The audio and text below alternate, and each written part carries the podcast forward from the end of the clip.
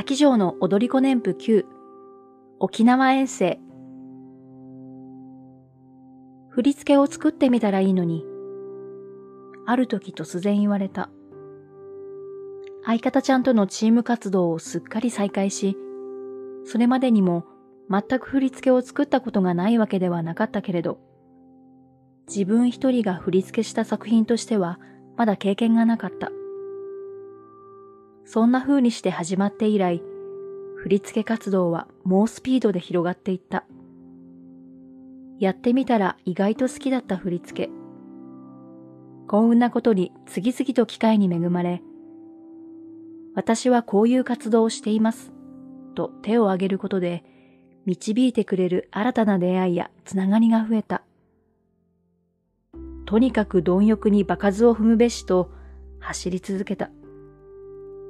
大きな流れに押し出されていつの間にか、つい2、3年前からは想像もできないほど、取り巻く環境が新しくなっていった。私がダンスの環境に作品を作る側として戻ったことで、相方ちゃんはじめ、師匠のもとで一緒に踊っていたメンバーが、私の作品で踊ってくれる機会もできた。また昔みたいに一緒に踊ることができて、それも本当に感無量だった。小さなきっかけが大きく人生を動かす。走り続けてる最中は無我夢中で、相変わらず細かいことで落ち込んだりもするし、移動の電車も立ったまま寝てしまうくらいだった。歩くとか食べるとか、動作が止まると途端に暴力的な睡魔に襲われていたような状態だったけれど、休みが欲しいとは思わなかった。その場に留まってしまうことが嫌だった。そんな振り付けや作品作りに没頭していた日々がしばらく続いたある日、突然相方ちゃんと私宛に師匠から連絡があった。沖縄で開催されるダンスの発表会で師匠が振り付けする作品に参加しないかというものだった。また師匠の振り付けを踊れる。師匠から離れて、一時はダンスからも離れてしまったけれど、師匠から離れたところでも、また踊り始めることができて、私なりに続けてこられたこと。当時から比べれば泣かなくなったし、全然面白くないと言われてた私の踊りも、その面白くないの意味が腑に落ちるようになって、きっと褒めてもらいたかったんだと思う。憧れて背中を追い続けた師匠に、成長したねって思ってもらいたかった。今度はサプライズではなく、踊りで先生を泣かそう。相方ちゃんと私は、師匠から送られてくる振り付け動画を見ながら、東京で自主リハーサル。その間に私が一度、師匠が一度、沖縄と東京を行き来した。そういえば、私が沖縄に行った時は、ちょうど台風とすれ違う形で飛行機が飛び、沖縄に着いたら街がところどころ停電していて大変だった。いよいよ本番前の沖縄入り。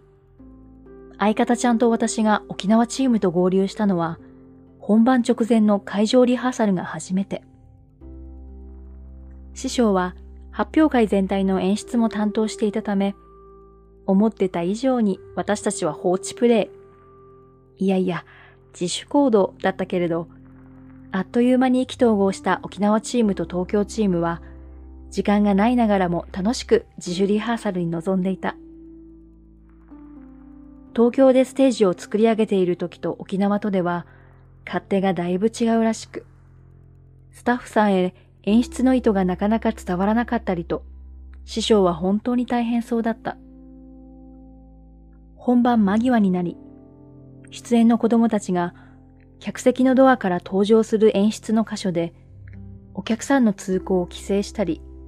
登場のタイミングを指示する人がいないことに誰も気づいていないということに焦り、